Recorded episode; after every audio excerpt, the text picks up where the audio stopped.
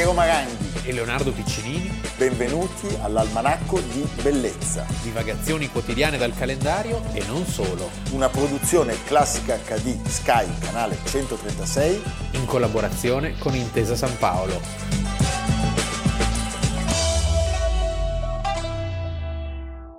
Almanacco di Bellezza, 18 febbraio 2021. Bene Leonardo, allora ci avviciniamo lentamente alla notte degli Oscar, quest'anno sarà il 25 di aprile, vogliamo subito iniziare con un sarà momento... Sarà una liberazione quindi. Beh sì, sarà una liberazione, la liberazione del 25 aprile. eh, da che cosa? Dalle serie? dal che non virus, ne possiamo dal più... virus forse. No, da, dal fatto che non si possa andare al cinema, per ecco, me questa è la vera ecco. liberazione. And the winner is Milos Forman for Amadeus.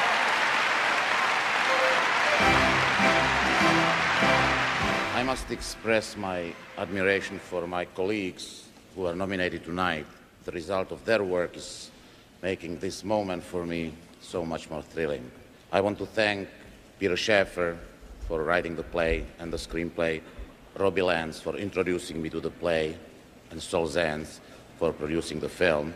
I want to thank the whole company of actors and the whole company behind the camera, namely Twyla Tharp, Neville Mariner, Miroslav Ondřicek, and Wolfgang Mozart. Allora Leonardo, questo era il giovane Steven Spielberg, 1985, che premia il miglior regista di quell'anno. Il miglior regista di quell'anno era un signore della Cecoslovacchia, perché esisteva per fortuna ancora. Stiamo parlando di Milos Forman, lo pseudonimo di Jan Tomasz Forman. Perché ne parliamo? Perché oggi, il 18 febbraio, è il suo compleanno. Lui era nato nel 1932 in Boemia. In Boemia è un regista strepitoso che ha varcato tanti mondi e ha, ha, percorso tante strade della storia del cinema, non solo perché è stato anche un attore, quindi non solo come regista. È un altro degli esuli illustri europei. È un altro degli esuli. Nella terra promessa. Nella terra promessa in questo caso però non Molto sono tardi. esuli del nazismo, ma sono esuli di quell'inferno De, dei, soviet. dei soviet, perché lui scappò negli Stati Uniti, riparò negli Stati Uniti dopo la primavera di Praga. Era nato il 18 febbraio del 1932, quindi avrebbe compiuto oggi 89 anni, purtroppo avrebbe perché ci ha lasciati nel 2018. Spegnendosi in Connecticut. In Connecticut. Senti Leonardo, è una delle figure cardine della storia di Hollywood del secondo dopoguerra. Questo Oscar di cui abbiamo offerto un passaggio è quello per Amadeus, giustamente sì. noi di classica non possiamo non ricordare questo bellissimo film, però... Grande lui, atto d'amore verso la sua Praga. Verso la sua Praga, che in fondo era anche giusto in qualche modo. Poi pensa cosa doveva essere Praga negli anni Ottanta. Meravigliosa. Ancora fumosa. Ed ancora era... con qualche cristallo si poteva trovare. Ed era giù, sì, certo, eh. di Boemia. Bohemia. e questa, questo film vinse ben otto premi Oscar, ispirato alla pièce di Schaffer tratta dall'invidia di Pushkin, ovvero Salieri e Mozart un film bellissimo, bellissimo. Un meraviglioso Murray Abram. Murray Abram. Tutto era butterato. Tutto butterato che fa Salieri e invece Tom Hulce che fa Mozart. Mozart. Mozart. E, sai, sai a chi si era ispirato lui per la figura di Mozart? L'ho scoperto recentemente, di un personaggio di cui abbiamo parlato qualche giorno fa per il suo compleanno. E se ci pensi è tutto giusto. John McEnroe lui per, per, decidere come fare Mozart scelse Mecchiro, la sua esuberanza, eh, la sua gestualità. Solo che non spaccava ancora le telecamere. Non spaccava le telecamere. Questo film fu una grande opportunità artistica per Forman, ma fu anche appunto il modo per tornare nel suo paese di origine e in fondo girare la storia di Mozart grazie a un permesso speciale che lui aveva ottenuto dalle autorità cecoslovacche per un intervento del capo del cinema comunista che aveva detto signori miei ma questa è un'occasione irripetibile di avere qua una troupe americana che viene con un regista nativo. Sì, è molto raro. Lui sceglie Praga anche perché è che Praga è legata appunto a Mozart, ma perché gli serviva un contesto integro di quella architettura Certo. teresiana tardo settecentesca e Praga è perfetta in questo, mentre ad esempio Vienna a molti edifici successivi, è stata molto ricostruita nei secoli. Poi è diventata una moda con la caduta del muro, anche per questioni di, di Eh, costi. Cioè, tanti paesi e cittadine della Boemia, della Moravia sono stati utilizzati. Mi viene in mente in questo momento il Faust eh, di Sokurov, tutto girato a Telch, nella, A Telch. nella Boemia meridionale. E- Pensate che però, malgrado il permesso, Forman non abbassò la guardia contro i sovietici perché disse nei paesi comunisti amano fare film sui musicisti perché i musicisti non parlano, scrivono musica e quindi non dicono nulla di sovversivo. Mentre il suo Mozart era un po' sovversivo, ricordiamolo. E poi è bello pensare a Praga perché sappiamo per Pra- Praga essere stata così generosa in occasione del Don Giovanni nei confronti di Mozart, a quella gloriosa, straordinaria prima a cui partecipò, pare, anche Casanova. È molto interessante questo umorismo boemo di cui è portatore Forman, è lo stesso umorismo del soldato Schweik, è un umorismo che in qualche modo affonda le radici nella tradizione ebraica, anche così profonda a Praga ad esempio. E, e e ne possiamo parlare con cognizione di causa, perché tu sai che cosa accadde ai genitori di Forman, Sì. morti entrambi in campo di concentramento. Credo il padre a Buchenwald. Sì, erano protestanti ed erano oppositori del regime nazista che in Boemia fu particolarmente duro Terribile. perché ricordiamo il governatore di Boemia e Moravia era il Reichsführer Reinhard Heydrich. Ucciso in un attentato proprio lì. Sì. Beh, cerchiamo di parlarci francamente. D'accordo. Senta, Randall, vuol dirmi se crede che la sua mente abbia davvero qualcosa che non va. Non ha niente, dottore. È una maledetta, stupenda meraviglia della scienza. Bene. Lei dovrà passare un periodo qui perché possa essere vagliato. Noi lo osserveremo. Mhm. Così potremo decidere come dovremo regolarci. Sì. Lei intanto riceverà le necessarie cure. Come per... Beh, dottore, le posso dire una cosa? Dica, dica. Io sono qui per collaborare con voi e al 100%. 100%. Ecco, qualcuno volò sul nido del cuculo. Perché? Perché Forman aveva già vinto l'Oscar. Direi fa quasi un'indigestione di Oscar perché tra quelli di Amadeus e quelli di- del film eh, del cuculo o cuculo, come si dovrebbe dire, 1976 con Jack Nicholson, Louise Fletcher, era dal 1934, cioè da Accadde una notte, che uno stesso film non vinceva i cinque Oscar più importanti, quindi è Certo. un record.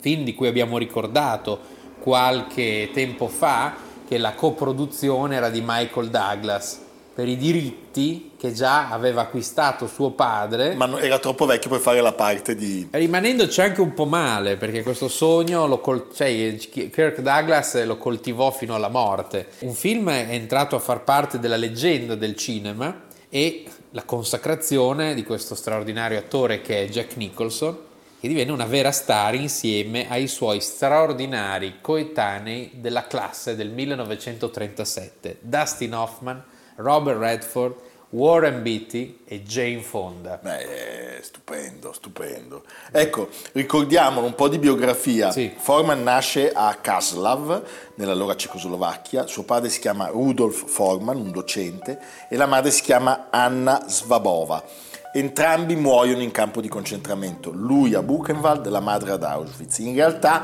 si scoprì più tardi che il suo vero padre era l'architetto cecoslovacco di origine ebraica Otto Köhn, con il quale la madre aveva avuto una lunga relazione. A 11 anni lui viene dato in affidamento agli zii e ama da subito il cinema, è la sua grande passione e incomincia a guardare, a nutrirsi laddove riesce dei capolavori di Charlie Chaplin, Buster Keaton e John Ford. Si iscrive alla facoltà di cinematografia, escono i primi lavori che sono dei documentari. Sì, qui mi piace ricordare che lui diventa in breve il capofila della cosiddetta Nova Vlna, che sarebbe la Nouvelle Vague, La Nouvelle Vague, eh, boema. E ottiene una candidatura all'Oscar come miglior film straniero per Gli amori di una Gli bionda. amori di una bionda è una generazione, siamo nel 1965, è una generazione che è estranea ai valori della retorica ufficiale del socialismo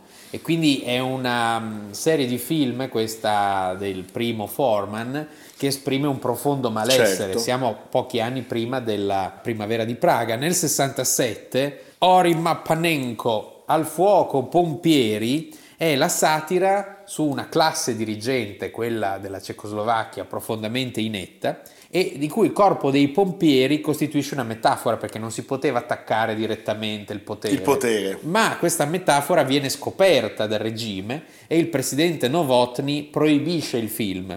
Tra l'altro ci sarà anche un enorme sciopero di protesta dei pompieri cecoslovacchi eh, contro Forman e quindi lui diciamo è proprio uno dei capofila di questa ironia, questo sarcasmo sulla soffocante grigia realtà socialista. Cioè, pensa che io l'ho conosciuto, l'ho conosciuto, mi trovai un, Al bar. un giorno in un bar di un ecco, hotel, vedi? sempre al bar. Ero sempre al bar, sempre al bar, con Pino Cavazzini a- Ecco, a. Parigi.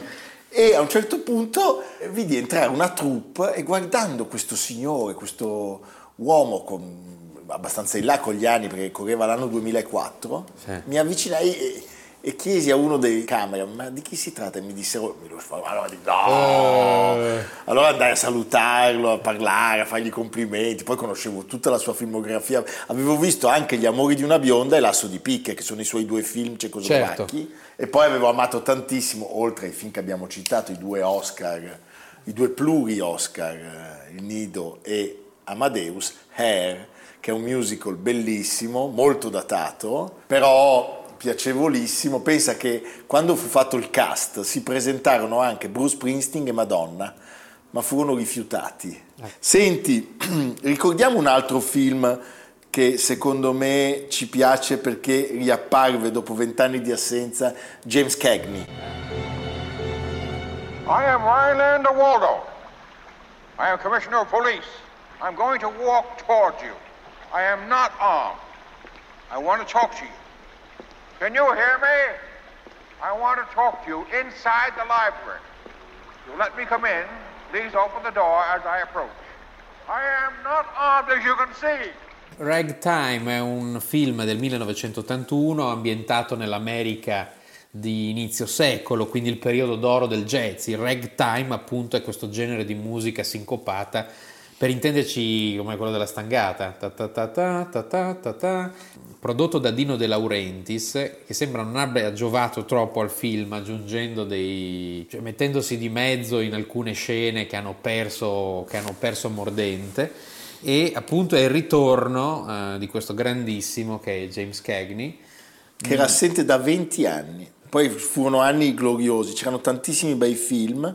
Poi vinse l'Orso d'Oro a Berlino per Larry Flint, oltre lo scandalo, 1996. Larry Flint, ricordiamolo, protagonista dell'America profonda che diventa ricchissimo grazie alla rivista Hustler, eh, verrà condannato per oscenità, verrà dopo un attentato costretto alla sedia a rotelle, personaggio detestabile dai più, e però secondo una concezione proprio di volteriana direi della vita viene protetto in qualche modo e difeso in questo film da Oliver Stone che avrebbe forse voluto girarlo, Girarlo lui, stesso, lui stesso. e da Forman perché comunque non si può eh, negare la libertà anche a un, uomo così detestabile appunto Certo. finché vince l'Orso d'Oro a Berlino a Berlino.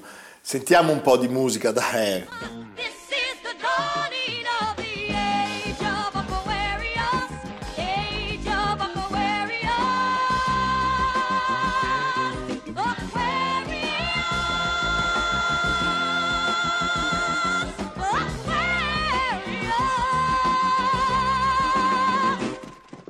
Ecco, purtroppo nel 2011 lui abbandonò la regia per un problema alla retina, però continuò a recitare. Eh, la sua ultima fatica in veste d'attore è a fianco di Chiara Mastroianni e Catherine Deneuve nel film Le Bien Aimé del 2011. Io vi invito a riguardare i suoi film, eh, da quelli cecoslovacchi che si trovano, L'asso di picca appunto Gli amori di una bionda, fino ai capolavori all'umorismo americani. boemo trapiantato nella commedia americana E poi Amadeus è stato un regalo per tutti, veramente. Sì. Eh? Anche questa cosa che vi ho raccontato di John McEnroe, secondo me. Mentre Abram, secondo me, era ispirato a Ivan Lendl, sì, può essere. cecoslovacco. Cecoslovacco. Va bene. Ah, Salieri e Ivan Lendl, Mozart e John McEnroe, mi sembra giusto. eh? Perfetto. E Jimmy Connors è Haydn.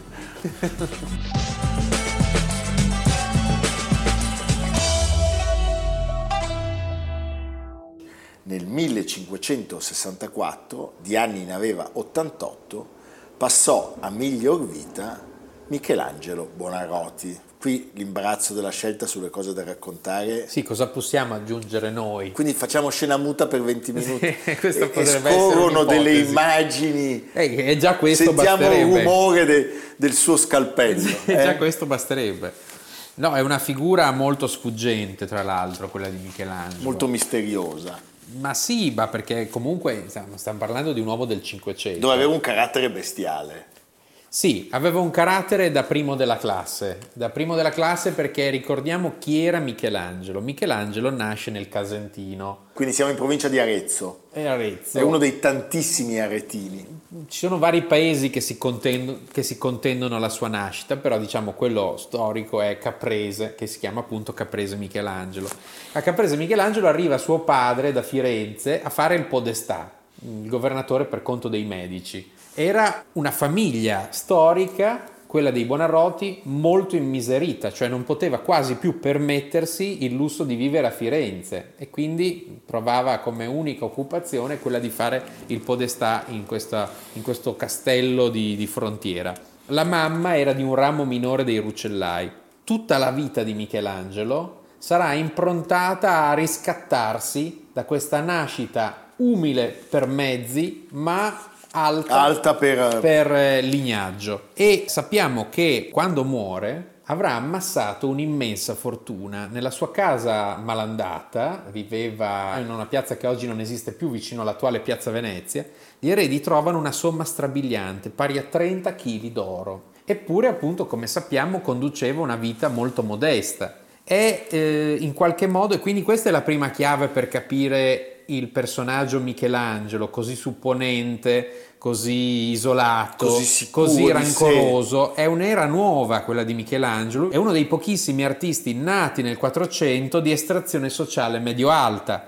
E eh, così come un po' Raffaello, che è figlio di un pittore affermato, lo stesso Leonardo era figlio di un notaio, basta, sono pochissimi. E questa cosa lui la esibirà, cioè se ne vanterà oltre il dovuto. Quindi, e si considererà sempre non un artista, ma un cittadino prestato all'arte, cioè un fiorentino di famiglia fiorentina doc, prestato all'arte. E quindi in questo sta la sua posizione sociale e il suo essere così inarrivabile. Il suo carattere lo porterà più a frequentare gli umili che i grandi, ma sappiamo da testimonianze che eh, i papi erano in soggezione davanti a lui. Tant'è che Sebastiano del Piombo gli rimproverava fate paura a ognuno insino a papi.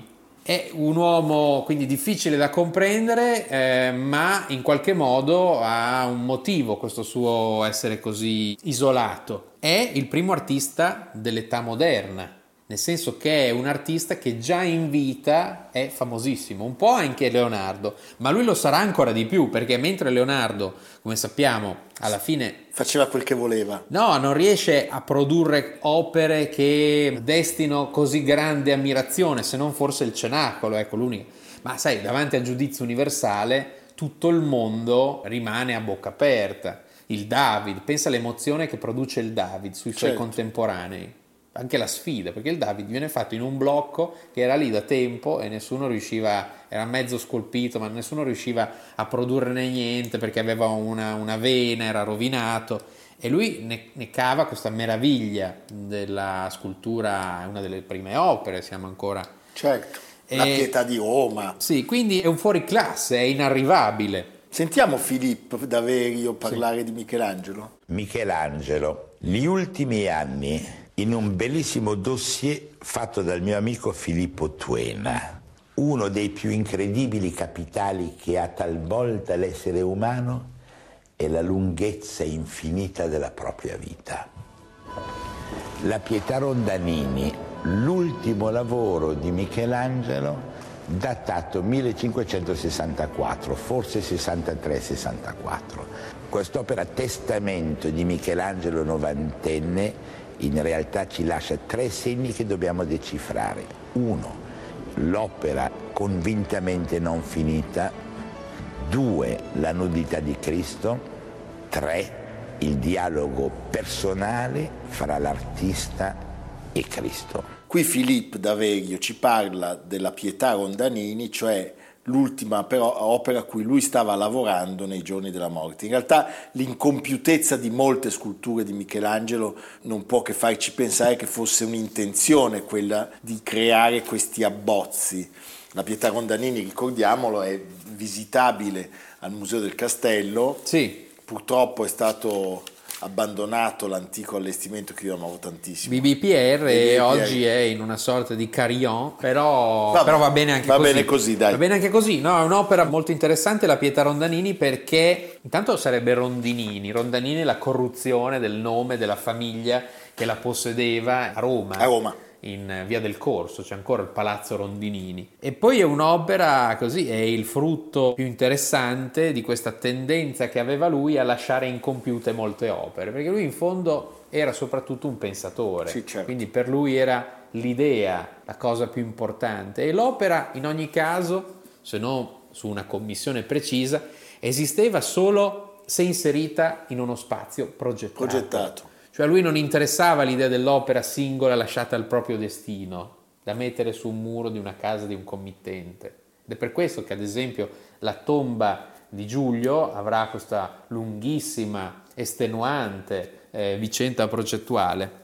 E eh, mi piace leggere un frammento di questa bellissima biografia di Giulio Busi, un grande studioso che insegna a Berlino eh, su Michelangelo, edita da Mondadori, sulla committenza e sul suo appunto non finito. Può darsi che il committente muoia anzitempo, ed è quel che succede al Magnifico nel 1492, o venga cacciato in malo modo, come nel caso di Piero de' Medici nel 1494, con buona pace dei lavori già cominciati. Non sempre è colpa di Michelangelo se i piani naufragano e imprese ambiziose restano nel limbo, ma spesso è lui a tirarsela addosso l'incompiutezza, preso com'è a impilare ordini uno sull'altro quanti basterebbero per due vite almeno. Si è calcolato che delle 43 sculture in marmo che gli sono ascritte, 26 non abbiano avuto l'ultima mano e talvolta neppure la penultima. Un'imperfezione che va dalle prime prove di età laurenziana, Madonna della Scala e Battaglia dei Centauri, sino alla Pietà Rondanini, a cui ancora lavora quando la morte viene a prenderselo.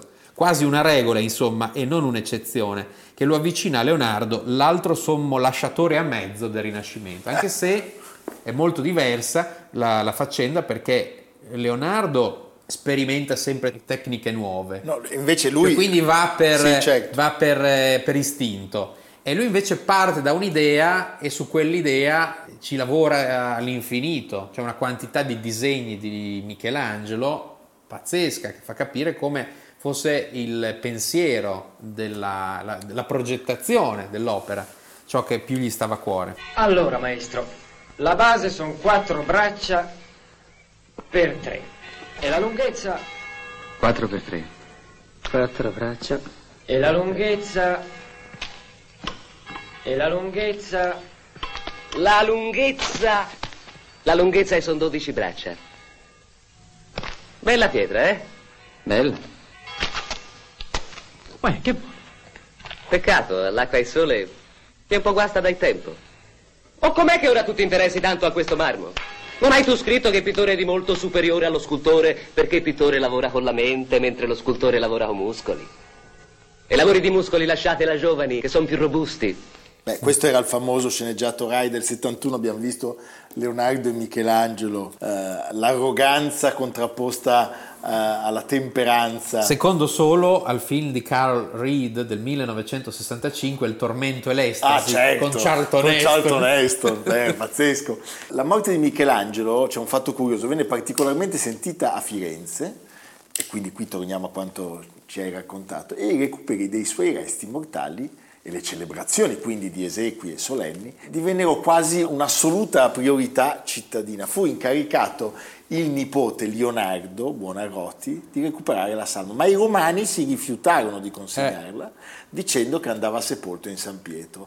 Pare che Leonardo abbia trafugato di notte la salma e l'abbia portato a Firenze perché poi venisse inumato a Santa Croce. Sì, diventa un vero fatto politico, eh, l'eredità più che la salma, l'eredità di Michelangelo, su cui si fonda la grande arte di Vasari, quindi l'arte ufficiale fiorentina. Questo ce lo racconta Vasari, che tra l'altro si occupò di progettare altro aretino, diciamo, eh, conterraneo di Michelangelo, si occupò di progettare il sepolcro, che rappresenta le tre ideali figure della pittura, della scultura e dell'architettura. E da lì appunto la maniera, cioè l'esempio di Michelangelo influenzerà l'arte fiorentina per alcuni decenni e troverà in Vasari il più grande cantore anche appunto nelle vite che, sono, Certo. che vedono l'esaltazione dell'arte di Michelangelo.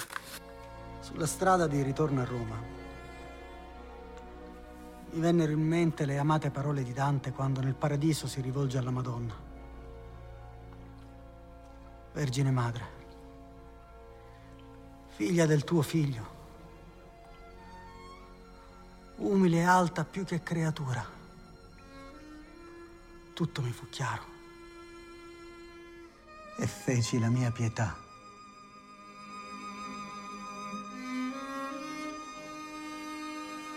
alla quale opera non pensi mai, scultore, di poter aggiungere al marmo più grazia e finezza di quanto fece Michelangelo a soli 24 anni, perché in questa si scorge tutto il valore e il potere dell'arte.